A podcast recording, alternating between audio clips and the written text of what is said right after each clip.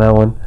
All right, so welcome back, welcome back to Detroit is Different Studios. Once again, Khary Wade Frazier here with somebody that is, I think, a very unique entrepreneur in the sense of what he's doing and how he's doing it.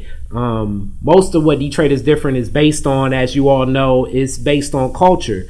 And when we think about culture, we generally think about music, we think about movies, we think about artistry, but I also think entrepreneurship is a big part of culture because it takes a lot of guts, it takes a lot of belief, it takes a lot of spirit, it takes a lot of energy. It takes basically everything you need as an artist to be an entrepreneur. And with what he's doing, how he's doing it, I think his story is very unique.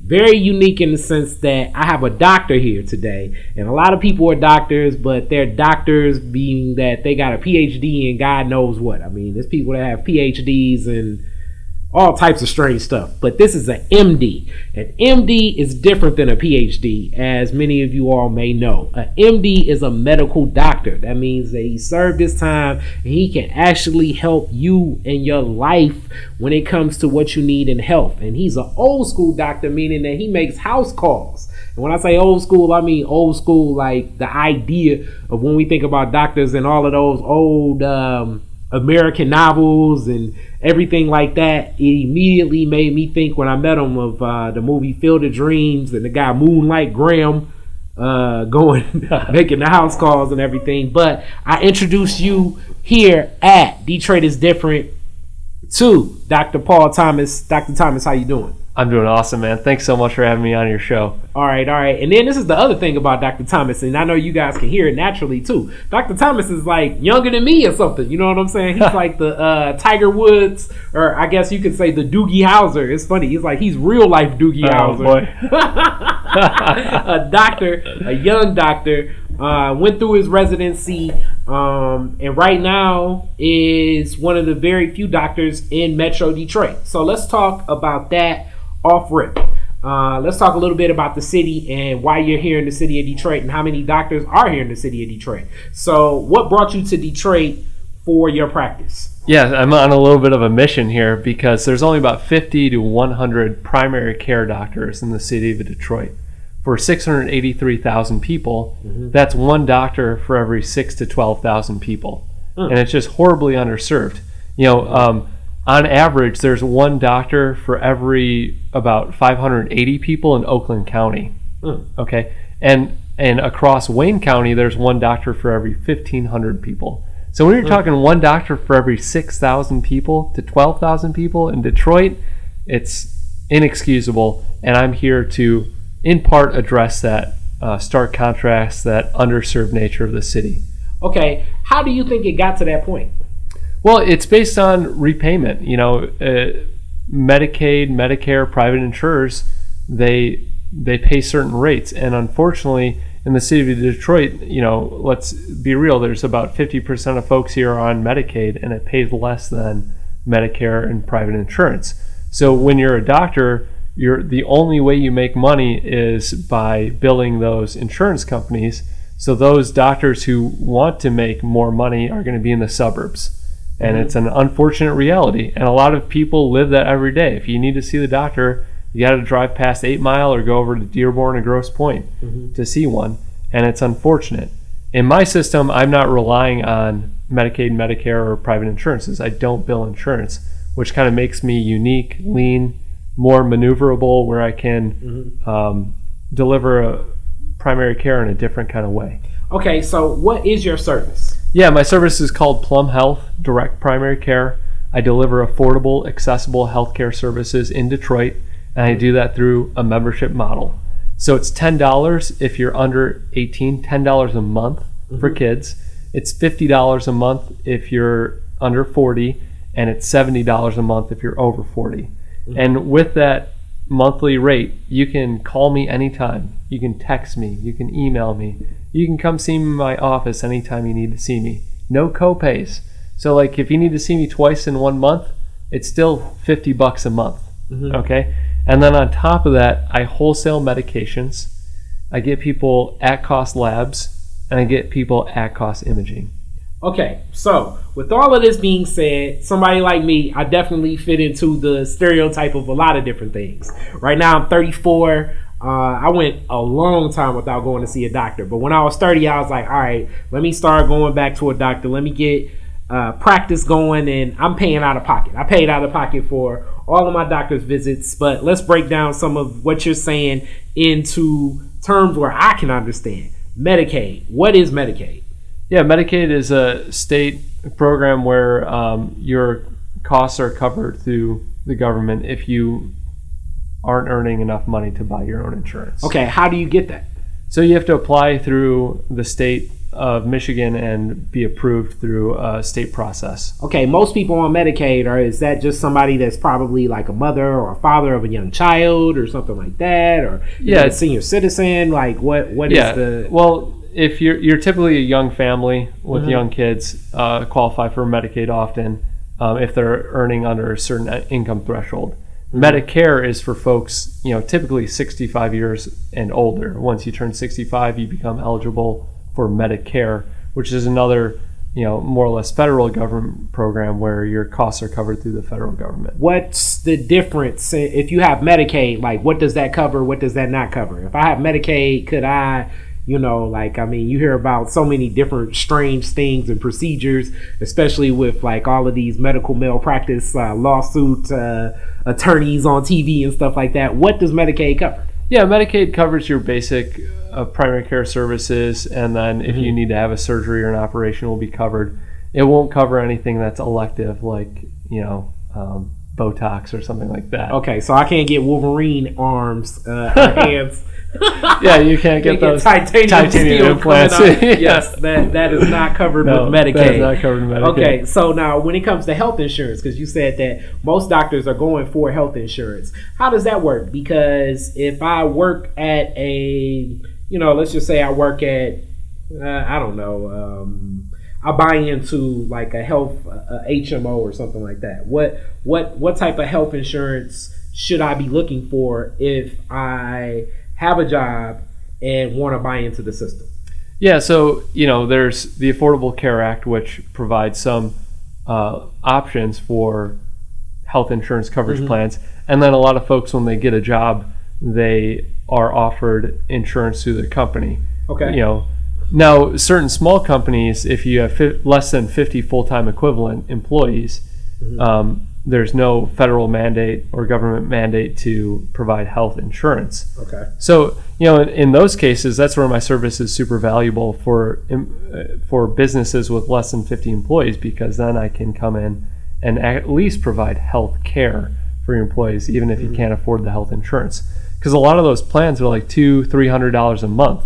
I talked to mm-hmm. somebody who was paying seven hundred dollars a month for their health insurance, and mm-hmm. then they went on to a catastrophic care plan that cost them about two hundred dollars a month, and then they're using me at seventy dollars a month. So for two hundred seventy dollars, they're getting Plum Health Direct Primary Care mm-hmm. with catastrophic coverage. Okay. There's there's a lot of different options out there in the marketplace right now, um, and it can be really confusing. So Yeah. yep, if you if you ever have any questions about it, you can just call me on my cell phone 313-444-5630 and I can help you kind of navigate this process.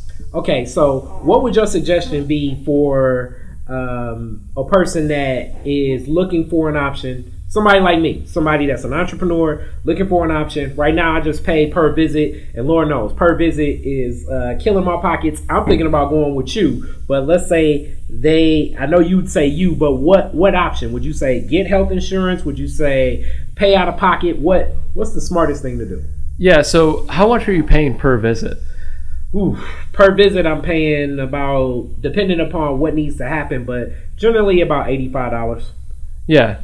So yeah, I mean, for you, it would probably make sense. You know, I say fifty dollars a month, Mhm. and that gives you kind of more or less on-demand service. Mhm. And then if you did need a medication, let's say you came in with pneumonia, um, they would write you a script, and you have to go to the pharmacy, Mhm. and they charge you like ten or fifteen dollars for a Z pack, which is azithromycin.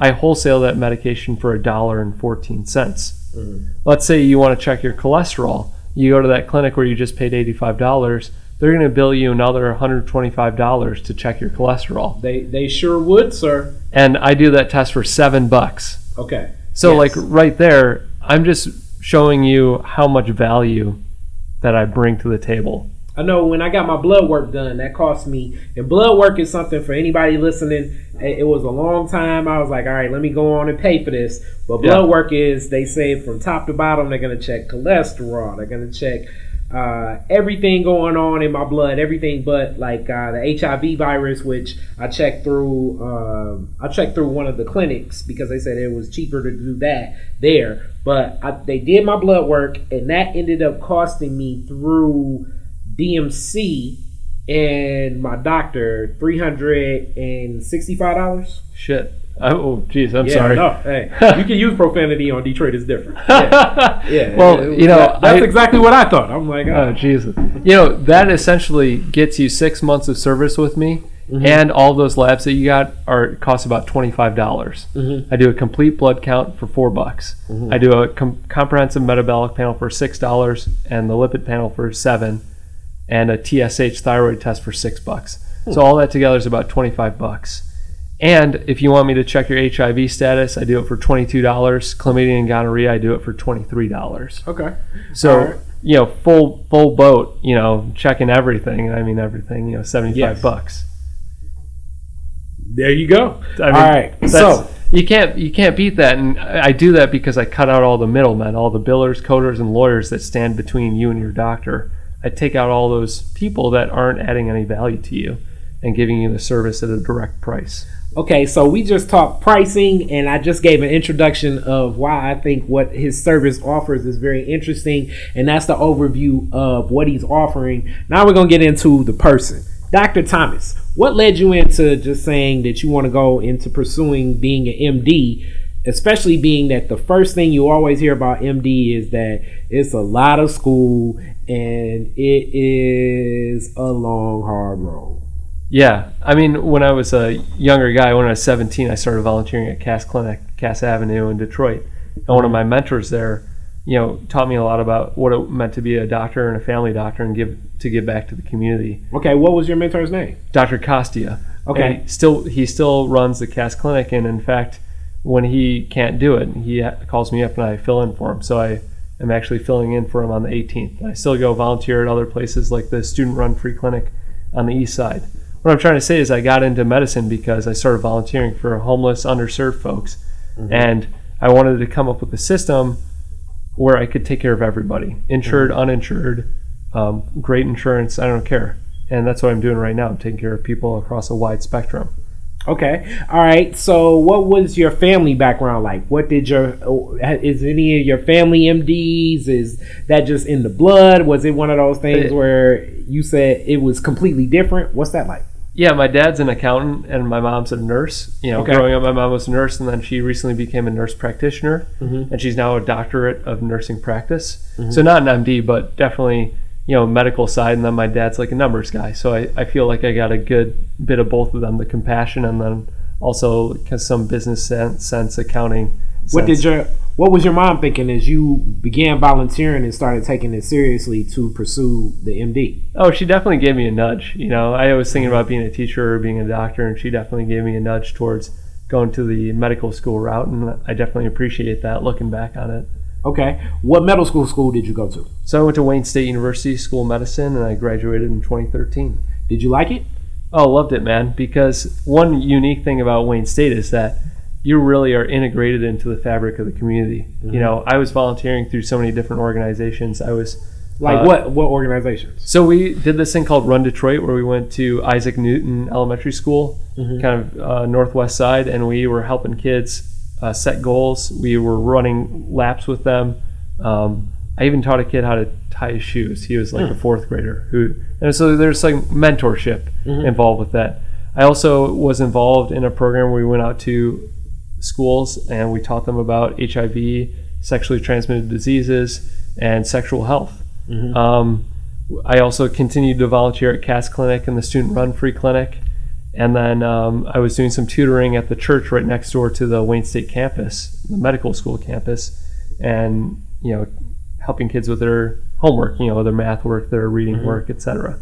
Okay. All right. What was the workload like? Because that's what you always hear about MDs. Was it like homework where you were staying up till, you know, three o'clock in the morning every day, uh, reading about different parts of the body and all of these different things and listening to lectures that you had to tape record with your cell phone and stuff? What was it like? Yeah, so you know, it's about you have about six hours of lecture each day. Okay, so one for, second. Time out. You said six hours of lecture each day. Yeah. Okay, you so Monday through in Friday. that, uh, how mu- how much of that was most people like falling asleep half the time? well, they record it, and you could either watch it on your computer at home or go to the lecture. I would always go to the lecture because I felt like I could focus better Mm-hmm. if I wasn't distracted by the stuff at my apartment or whatever. okay. But you know, you usually study one hour before the lecture, and you know, two hours after the lecture for each hour of lecture. Mhm. So, you know, you you should be putting in in about ten to fourteen hours a day in terms of studying. Mm. Um, you know, six days a week, and then you know, take some time off on the seventh day to relax and let your brain recharge.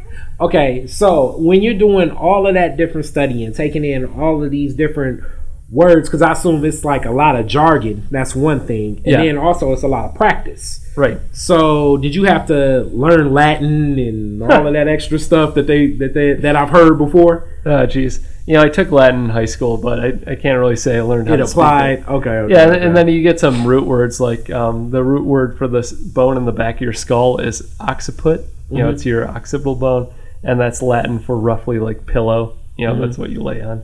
Okay. And then you know your xiphoid. This is the bone in your chest looks like a sword, and it translates roughly to sword. Mhm. You know, things like that. You know, it's it's not like super useful, but it Oh, okay. has some okay. correlation. Okay. So, other than that, social life was it no social life during medical school, or were you dating? Were you able to date? Did you uh, see your family? Did you come up, or were you just a mad scientist throughout most of the school? Well, I mean, it's cool because you have this group of 300 people. You know, Wayne State's the largest single campus med school in the United States. I had no idea that. And so there's 300 people per class, 1,200 people in the school. And Mm-hmm. so you develop these really close friendships with your uh, peers in the school, and then you're all in it together. So you're you're studying super hard for three weeks, and then you take an exam, and then you all go out for a drink one night, and then you know you're back at it the next day studying really hard again. So Mm-hmm. you know it's you you definitely earn some friendships and uh, make make great friends through the process.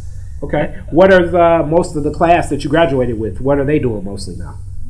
Oh man, there's so many different medical specialties, and Wayne State's such a great school that there's people really can do whatever they want when they graduate. So you got people in dermatology, radiology, oncology, um, and and so on, and then you got people doing family medicine, pediatrics, internal medicine, gastroenterology, the whole the whole gamut. You know, the whole spectrum of medical care. And then you have some people who are PhD students who are, mm-hmm. you know, doing two years of med school, doing three years of a PhD, and then finishing out their med school. So there's a ton of people doing tons of different specialties. They're all the way from New York City to California and beyond. Okay, so some traveled, some stayed. It just all mixed up. Just that group of people that you were kind of rolling with is that group of people that over time you'll see, and then one day be like, "Oh man, that guy wrote a book." Yeah, or yeah, they wrote a chapter on you know endocrinology, or they you know did this cool thing, and you know a lot of people are reaching out to me from a med- school class and are saying, "Man, you're doing this really cool thing with your direct primary care practice." So you know, it definitely we keep in touch with each other even though we're distant. Okay, all right. So beyond that, other than school, what are some of the things that just kept you going that you had the interest in, where you tapped into the culture of Detroit? Yeah, I mean, I, when when I was living uh, downtown, starting in 2009 during med school, I joined that soccer league, and the first season was 2010, and I was on the downtown Lafayette Park soccer team. There were originally 11 teams, and that that grew to be the Detroit City Football League, and now there's like 30 plus teams, and I've been playing in that league for the last, geez, almost eight years now, and I've developed a lot of friendships outside of school and outside of my professional career through that. So Okay, let's talk a little bit about that because it's like a soccer movement. It's Yeah. almost like a hooligan movement Yeah. that began a couple years back, and it's a lot of people that's like, you know, Detroit's already had soccer, and now you have the MLS stadium possibly coming. Okay, Yeah. what is this soccer league? How did it start? Who were the people? What? Yeah, what I mean, I, I wasn't there in the I wasn't one of the original captains in that group, but apparently it was like eleven different people from eleven different neighborhoods who were kind of got summoned to a bar and uh, talked about starting a soccer league, and it was really bootstrapped. I mean, I remember I would play. It was games on like Tuesday nights. You'd play, and then I'd referee. So like I'd play in one game and then referee Mm. the next game because it was like a 6:30 game and a 7:30 game or whatever, and um, you know it just grew organically. And out of that came out of the Detroit City Football League came the Detroit City Football Club, which is now Le Rouge, and they used to play out of um, Cass Tech High School's football field, and now they got their own stadium at the Hamtramck High School. Interest, interestingly, my grandparents went to that high school, Hamtramck High, and my grandfather played football at that stadium, Keyworth. Oh, okay. And so I'm, I'm I love that they renovated that. I actually was one of the investors. I, you know, I invested like a thousand dollars so that they could get that going. I'm really proud of what they've done and really excited to see some of the old infrastructure in our city repurposed for a new thing. I think it's awesome. okay, so your family has some Hamtramck roots then. Yeah, yeah, Okay, so all right, Hamtramck is definitely one of the more unique when we think of cultures of Detroit and its impact of like Eastern European and also um, even some of even some of like Western Europe sorta, but it, it's it's definitely like a feel. What um what part of Europe is your family from? yeah. So my grandfather's parents immigrated from Russia. You know, what would- European. would have been like Belarus area, Mm-hmm. and they actually originally went to like um, Indianola, Pennsylvania, Mm-hmm. and then they settled in Hamtramck, and they were Eastern Orthodox, and so my grandfather and his family built the um, Old Believers Church, Hmm. um, which is just a small church just north of Hamtramck. It's literally across the street into like North Detroit, and Hmm. then my grandmother's family is uh, uh, Polish. Mm-hmm. So her grandmother, or my grandmother's mother, came over when she was 16 and like swept the the floor of the theater, and that was like her first job. So basically, it's like a lot of Hamtramck roots right there. So Yeah, not even that far from here. Yep. It was going down. All right. So the food and the the parade and the fair. Did you always connect with that growing up as a kid? Not really, because um, my grandfather he was a Detroit police officer, and he ended up moving to like the far east side over by like the St. John area, Mm-hmm. and so. You know, I, I wasn't really super connected with that, but my grandmother always made great food, and you know, cooking is always a great part of family life. So we always had like guamki and things like that. Well, I can definitely say if you want to connect to some spices, you may not necessarily be able to speak the language or figure out what's going on, but spices and sauces.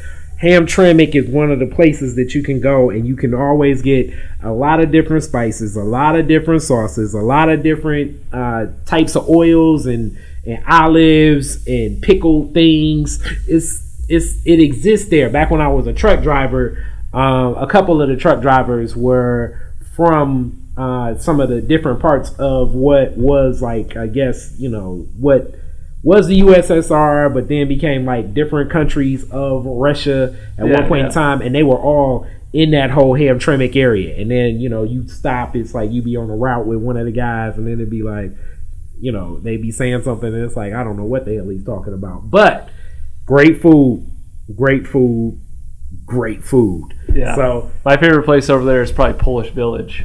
oh, Polish Village is cool. That place is the great, and it kind of like reminds me of the food that my grandmother makes. hmm Yeah, yeah.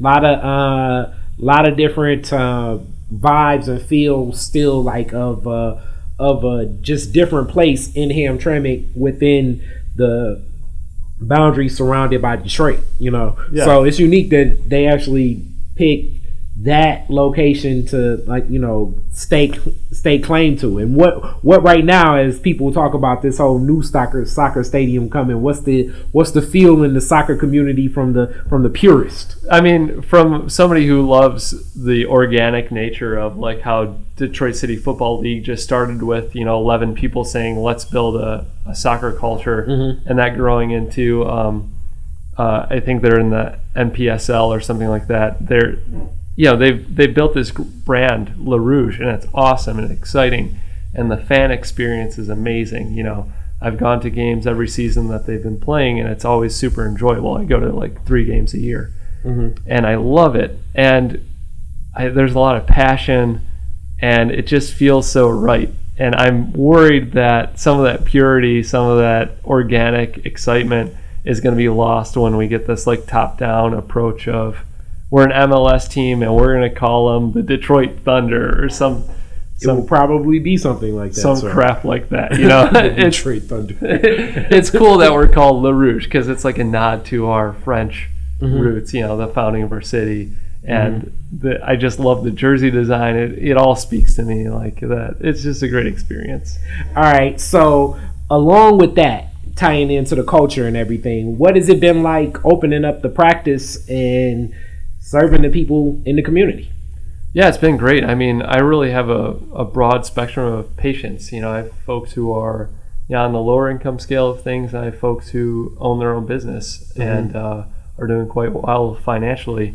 And I think it's a really great, equitable way to take care of folks across several different communities.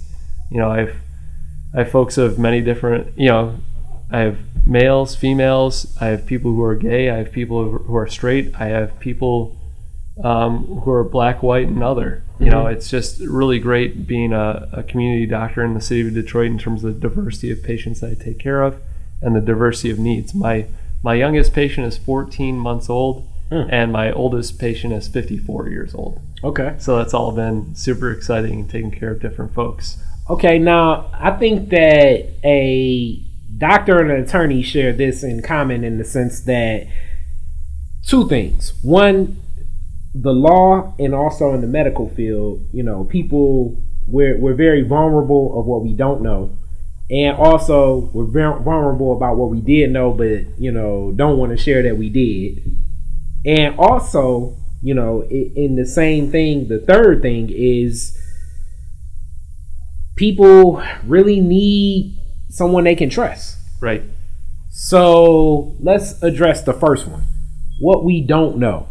Uh, what is it that people are so afraid of when it comes to the doctor? I know with me, some of it is, you know, some of it's the the natural, the Tuskegee Airmen. It's like, oh, this doctor shit. may be trying to poison me. And then some of it also is the fact that okay, the fear of will I be able to afford what this doctor comes back and says I need to pay for, and then you know I've been living before this doctor came to me, so is what they're saying real? Should I get a second, third, and fourth opinion? Right. How do you hop some of those hurdles dealing Yeah. with patients? Yeah, I mean, those are all. I mean, I, I just want to uh, validate how you're feeling. Yeah, there's Mhm. some bad things that happened in our history in terms of the way we treated different minorities as a medical community, and you know, you can't go back. But I definitely acknowledge that those things happened.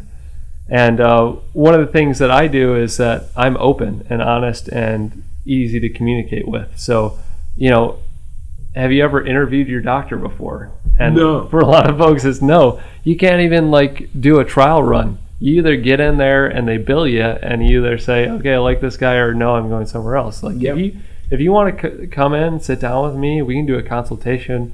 No problem. If you don't love it, no skin off my back. You know, it's just I'm getting to know people in the community, and maybe you'll send me somebody who does need this service or doesn't want mm-hmm. this kind of service.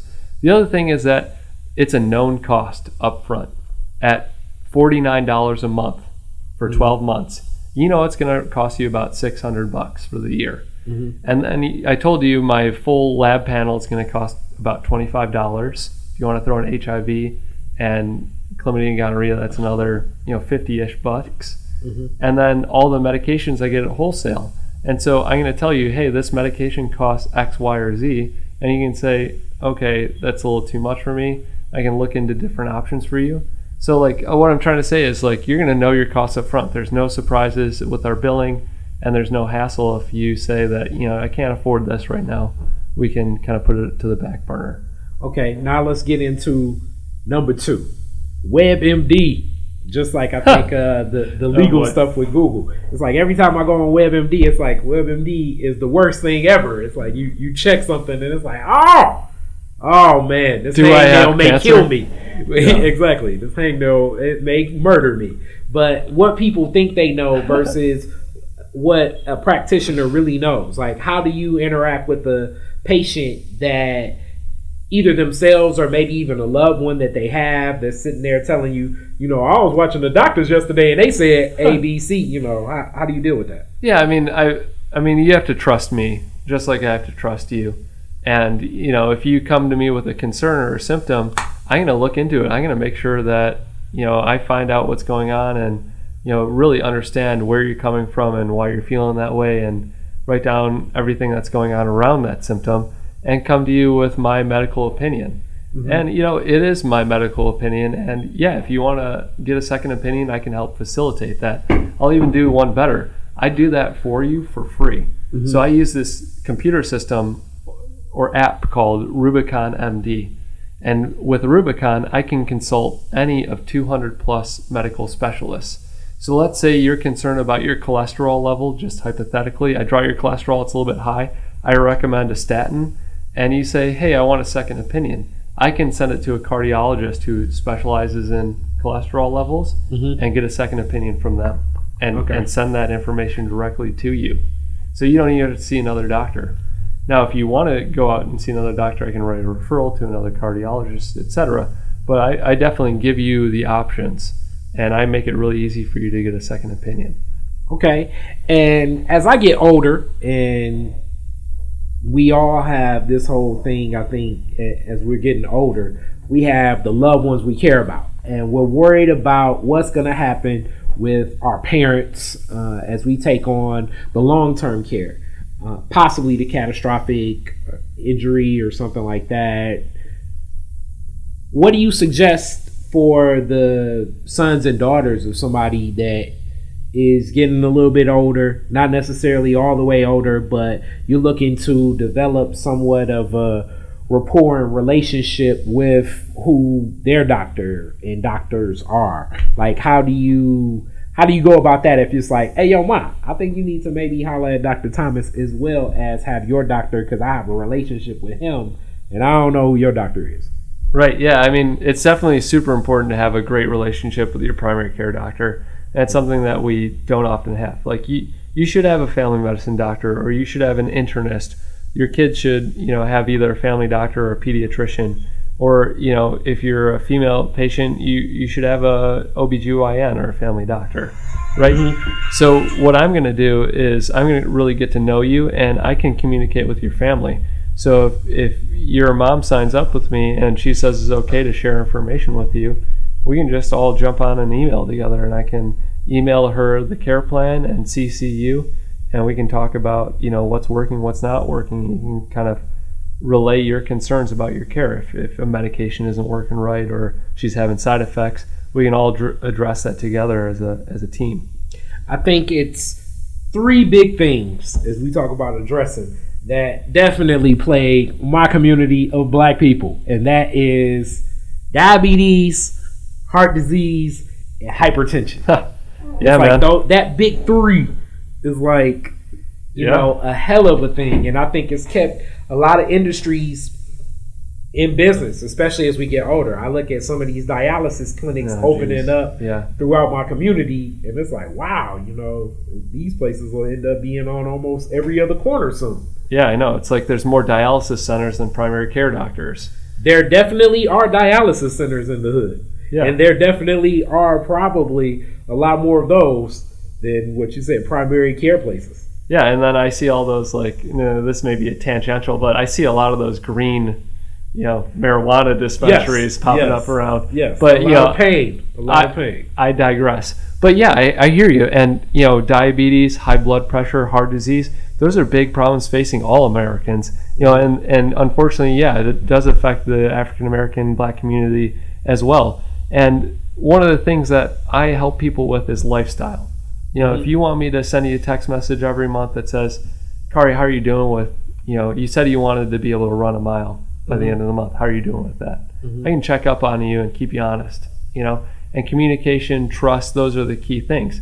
And then if you, I want to prevent you from needing dialysis. So I'm going to help you manage your diabetes and blood sugar as closely to normal as I can. I'm going to help you keep your blood pressure as close to normal as possible by really keeping a close eye on your medications and how you're taking them. And if you're having side effects, we can change it.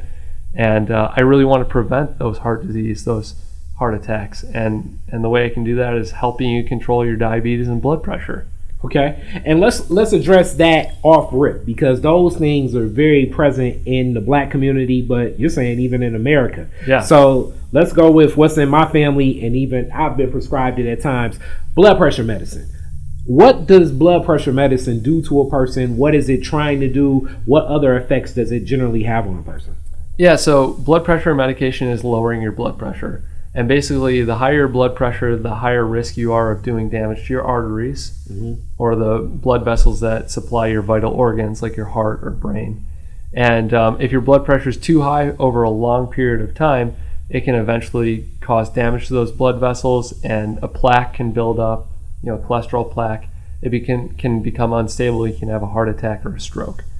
Blood pressure is high blood pressure is also also called like the silent killer or silent disease because a lot of people walk around with high blood pressure and don't think there's a problem and it's you know n- not going to be a problem until like 20 years down the line when you've had that high pressure hitting against the walls of your arteries for years and years and years causing that damage and then all of a sudden you have a heart attack or a stroke. Mm-hmm. So my job as a primary care doctor is to check your blood pressure when you come in to see me and make sure your blood pressure is less than 140 over 90 What what happens when you start taking the medication for high blood pressure? Well, number one, you're going to lower your blood pressure, and there's several different medications with different mechanisms of action. So you've heard of a water pill, right? Mhm. Something like hydrochlorothiazide or HCTZ. And Yeah, I was given one of those. and yeah, that's usually the first line treatment for blood pressure. It used to be. And what you would see with that is you'd pee more. Mhm. You know, and so if you took it at night, you'd be waking up four or five times in the night peeing. Mhm. So, you know, you know, there's pros and cons to these medications. The other one is like a really common one is like lisinopril, and that's called an ACE inhibitor, and that you know blocks some of the hormones or some of the enzymes that make different things to increase your blood pressure. So essentially, what you do there is you um, stop an enzyme and you stop different factors that from tightening your arteries. So you know it kind of relaxes your arteries, allows your blood pressure to drop you know the real treatment for high blood pressure are the lifestyle and dietary changes. So if you're exercising 30 minutes a day if you're eating a healthy diet those things are going to help your blood pressure. If you quit smoking if you eat less salt in your diet um, if you can moderate your stress level drink less alcohol maybe meditate those things have all, all have some evidence about lowering your blood pressure so i would work with you on your lifestyle changes and if you need the medication we start you on the medication we give you the appropriate dose so you're not having side effects and if you are having side effects we've got several other options to switch you to to try Okay. to get your blood pressure down Okay, so let's go over to the other one. Diabetes. yep It's a big one. Explain diabetes. So diabetes, um, there's type 1 diabetes and type 2 diabetes. Type 1 diabetes happens when you're an adolescent typically, and it's an autoimmune disorder, meaning your your immune system attacks and kills the cells in your pancreas that make insulin. Insulin takes blood sugar and puts it into your cells so that you can, you know, use blood sugar in your cells and have in your muscles for energy and things like that older adults de- develop um, diabetes when they're those cells in your pancreas wear out over years and years of maybe eating too much sugar and um, having other problems where those where those cells just don't produce enough insulin anymore. And so you get high blood sugar in your system. And that can be problematic because that can do damage to your blood vessels and lead to heart attacks and strokes. So basically, the medication that I use for that is metformin. Um, people buy that for five, ten dollars at the pharmacy. It costs about a dollar and a dollar for a 30 day supply at my clinic because it's like less than two cents a pill for those pills. Hmm. Okay. All right. What do those pills? What's the side effect? What's the common side effect that people have with that? Most, you know, the most common side effect is gastrointestinal symptoms like diarrhea. You know, maybe some nausea too, but uh, gastrointestinal symptoms or side effects are common with a lot of medications that we use. But metformin is known to cause those. And the way it works is it decreases the amount of blood sugar that your liver makes, and it makes your um, muscle tissue and fat tissue more sensitive to bringing in glucose, so you get it out of your or sugar out of your system. Okay. All right, that makes sense. And then also within this, as we before we transition to the next one, a lot of things happen as you get older. It's funny you said that because even being regular changes, as I've noticed, as you get older, it's like so many things in your body changes at different ages. Right. So and when we talk about this, and I guess we'll before we get any, even into heart disease, like what are some of those steps as a person's maturation, man or woman? What are some of the things that a person should be saying? Okay, I need to be checking this out. I need to be paying attention to this. Like at five years old, ten years old, twelve years old. Like what are some of those big uh, dates in life that you need to be cognizant of what's happening, and this should be happening in your body? Yeah, I mean, as you age it through childhood, you definitely want to get all your immunizations, you know, like your hepatitis B, mm-hmm. rotavirus, polio, measles, mumps, rubella, all those sort of things as you age. And then there's some certain developmental milestones that your pediatrician or family medicine doctor will make sure that your child is achieving. And if you're if they're not achieving those, you'll you know do some different therapies to get you up to snuff, or maybe do some other investigations to make sure there's nothing going wr- wrong, like autism, right? Mm-hmm. Um, then after 18, uh, you should have regular checkups every year with your doctor. You know, blood pressure, height, weight. Make sure that you're doing well. Um, for women, when they turn 21, you should start having Pap smears, and if they're normal, you can have your Pap smear every three years. Um, men and women at age 35, you should check your cholesterol with your doctor. That's definitely a good thing to do, and all the while checking your blood pressure and seeing your doctor every year. Height and weight. I mean, obesity is really the big thing. So diet, exercise pa- patterns are really important to talk with your doctor about. When you turn 50, um, you start getting your colonoscopy, right? And that's where you're you have a, a camera. They look up up your butt and into your colon to make sure you don't have any colon cancer. So that's colon cancer screening. Um, women typically at age 50, unless there's a family history of cancer, start getting um, mammography or mammograms, where the breast tissue is looked at using an X-ray type machine and uh, using some sort of radiography, and you know you have that every year, every other year as you age up until about age 75. Um, some other big ones: uh, prostate cancer. If you have a first degree relative, like a brother or father who has prostate cancer, you probably want to be screened for prostate cancer starting about 10 years before they were diagnosed. Otherwise, prostate cancer screening isn't really recommended at this time. Okay. All right. Now let's get into heart disease. What's Sure. heart disease? How do you avoid it? And how do people deal with it? Yeah, heart disease is a, a big umbrella term, but the, the most common concerning thing it would be like coronary artery disease or CAD. And CAD it just means the blood vessels that bring oxygen rich blood to your heart get mm-hmm. narrower and narrower as damage is done to them. And the biggest causes of heart disease are high blood pressure and diabetes, like we were hmm. talking about something? before. Oh, that's something. Because the higher your blood pressure, the more damage you're doing to those blood vessels, and the hmm. higher your blood sugar, the more damage you're doing to those blood vessels. Hmm. So when you have both of those combined, it's like a double whammy on those blood vessels, and they they lead to heart attack and strokes. When you have those two things together, it just increases your risk.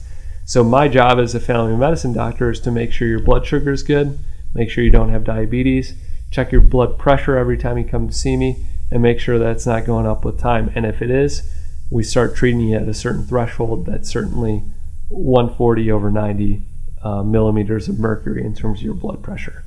Okay. All right. So now, dealing with all of this, and you've just given a great amount of information, and you've made things very plain for people to check out and look into and get deeper into.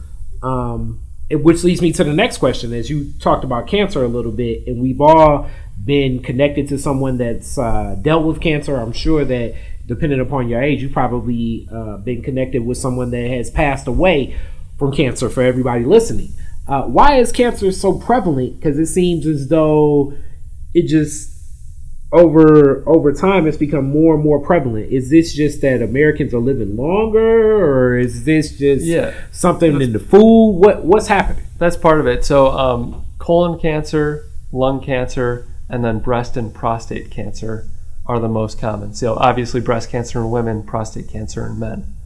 So, um, colon cancer is like the you know number one thing, and the issue is in the American diet we're eating a lot of processed and red meats. Mm-hmm. So, processed meat, smoking, alcohol, all of those things increase your risk for colon cancer. Mm-hmm. So, yeah, the longer you live, the higher risk is going to be for colon cancer. That's why we start screening at age 50, and we keep screening typically every five to 10 years until you're 75 years of age.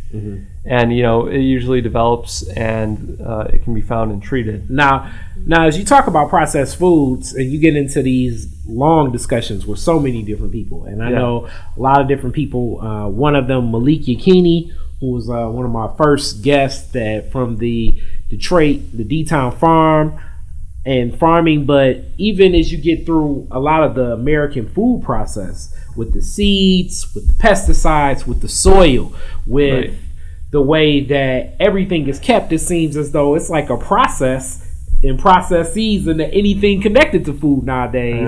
Where like, how do you get natural food when even the seeds aren't natural anymore? Like, I- what's I mean, urban agriculture is a great asset for Detroit, and we're actually doing really well with that. We have a lot of land that we're using for Mhm. urban ag- agriculture, also known as urban farming or urban gardening. Mm-hmm. So, like, even if you can do something as simple as setting up a garden plot in your backyard and growing tomatoes, Mhm. you know, tomatoes have anti-cancer properties um, and are very healthy, healthy, and you know, relatively inexpensive to grow. So, What like, What about, uh, and I have definitely one of those houses that has like no CO2, like plants in the house. Does, does that help any if you have a house full of plants and stuff like that? Or Yeah, I mean, there's some soft research on like the benefit of having um, plant in your room can, you know, make you feel emotionally better and make you more productive. Perhaps I don't think it has any anti-cancer So I can't, I can't get any any raw oxygen in my room. with my plant. Yeah, like I'm get- getting that natural oxygen. Yeah, it's delicious. All right, and also within as we think about just you know staying away from processed foods, just the process in which food can be. So you say stay away canned food or frozen food. What's better? Uh, neither, and get the get, X out both. yeah get the raw vegetables from the vegetable aisle. I mean, if you can afford organic foods, do it. If you can pick up some, um, you know, urban agriculturally grown food from a local urban farm, support them. You know, because that's that kind of takes the strain off of our environment in terms of the pesticide mega farms and all that kind of stuff. If you can go back to local food, locally grown food, you know, that's ideal. Um, and then if you're gonna eat meat, you know, lean meat like chicken, um, salmon, you know, and if you're getting salmon, you don't want to get farm raised. You want to get ocean caught like Atlantic salmon.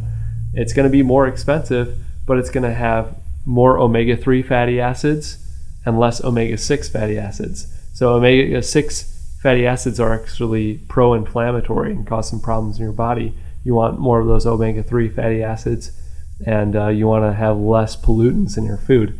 And those farm raised fish have a lot of pollutants. Okay, so when you go to a restaurant, how do you even ask about this? I mean, you, the point is, you don't really want to be eating out at a restaurant maybe once or twice a month at most, right? Okay, And you really want to be cooking your own food, and that way you have a, a lot more control on where you get your ingredients. You know, you can buy fresh lettuce from, you know, the grocery store, fresh vegetables, um, lean meats, and you can really have a lot of power in terms of your spending habits on how your food is grown. And the more of us that do that, the more sustainable our food system becomes, and the less dependent we become on those, you know, pesticides and um, toxic toxic pollutants that are in our food right now. okay. So moving moving forward, just with your practice alone and where things stand, Um, where do you see it going? What what's what's your vision? What's the uh, what's the idea of what do you see next for Plum Health?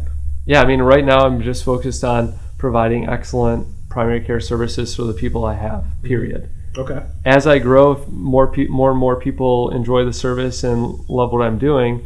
I'd love to hire another doctor. I'd love to hire a female doctor. Okay. Um, I'd love to hire a person who grew up in Detroit and did all their school in Detroit, and you know someone who knows the community well. So if you know somebody out there, um, my email is paul at plumhealthdpc.com. www.plumhealthdpc.com. Send me their information because I'd love to meet them and hire them. Because Okay. we're going to be getting to that point soon where I can hire a doctor. I'd love to hire a female doctor who's from around here and knows the community well because they're going to be a draw Mhm. uh, and they're going to be culturally competent. And those are the kind of people that I want in my business. Okay. All right. So with medicine, what are some of the things that we just as the general public should be paying attention to and be abreast to? Yeah, I mean, it starts with, um, you know, it starts with having a good education. You know, I think the best, the best medicine for folks is good health education in our school systems. You know, Mm. That I mean, if you really want to get deep on this, it starts with the family, having family dinners, uh, teaching about good citizenship, even things like writing letters to your your mayor, picking up trash off the street, just being a good community steward. You know, community health and the environment are so important to our personal health. And then if you want to take it a step further, it's you know in the schools. We got to be educating children to become adults that are able to take care of themselves and understand the difference between processed foods and natural foods so that they can actually make those choices to choose the healthier foods and be healthier themselves. And then if you want to take it a step further, you know, have an excellent primary care doctor, someone that you can talk with, someone that you trust who can take really good care of you and your family. You know, and that's that's a piece that I bring. So I'm a few steps down the line, but I'm I'm definitely a piece of the puzzle in terms of keeping people healthy and helping them through tough times. Okay. All right. And I would say, with that being said, I think we kind of wrapped up the discussion. How do people get in contact with you? Yeah, I mean, you can go to my website, plumhealthdpc.com, or you can go to plumhealthdetroit.com. Both websites send us to the direct primary care website. Um, you can call me on my cell phone, 313 444 5630. And yes, that dials to my cell phone. So if you want to talk to me, if you have a question about your health, wellness, if you want to become healthier, give me a ring. You can also find me on uh, Facebook uh, www.facebook.com slash plumhealthdpc. A lot of different ways to reach out. Again, my name is Paul Thomas, I'm a MD. I'm a family medicine doctor in Detroit. So you can find me pretty easily if you search my name on Google. Yes, yes. And he has been Detroit is different down. Uh, we actually featured him. I met him through Motor City Match. I Yep. featured him a little bit there, but now we got into a way deeper discussion where we talked Yeah. so much about health, how he started. Uh, he has his service.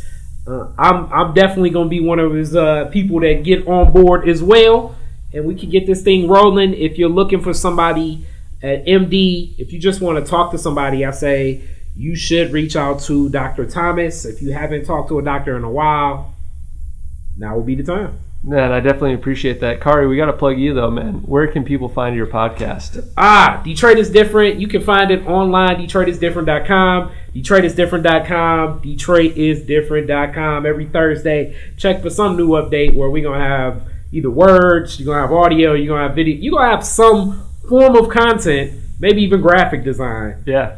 That's what you're gonna get. Are you on Facebook too? Yeah, I'm on Facebook. What am I on Facebook? Detroit is different. I am Detroit is different on Facebook. Oh. On Twitter, I'm Detroit Way. On Instagram, I'm Detroit Way. But uh, it's all around. Yeah, know. man. Well, if, you, if your listeners are out there, you know, Khary's doing an awesome thing. So smash that like button, Thank you. subscribe, you know, get in on what he's doing because he's definitely spreading the word about some great things going on in Detroit. Thank you.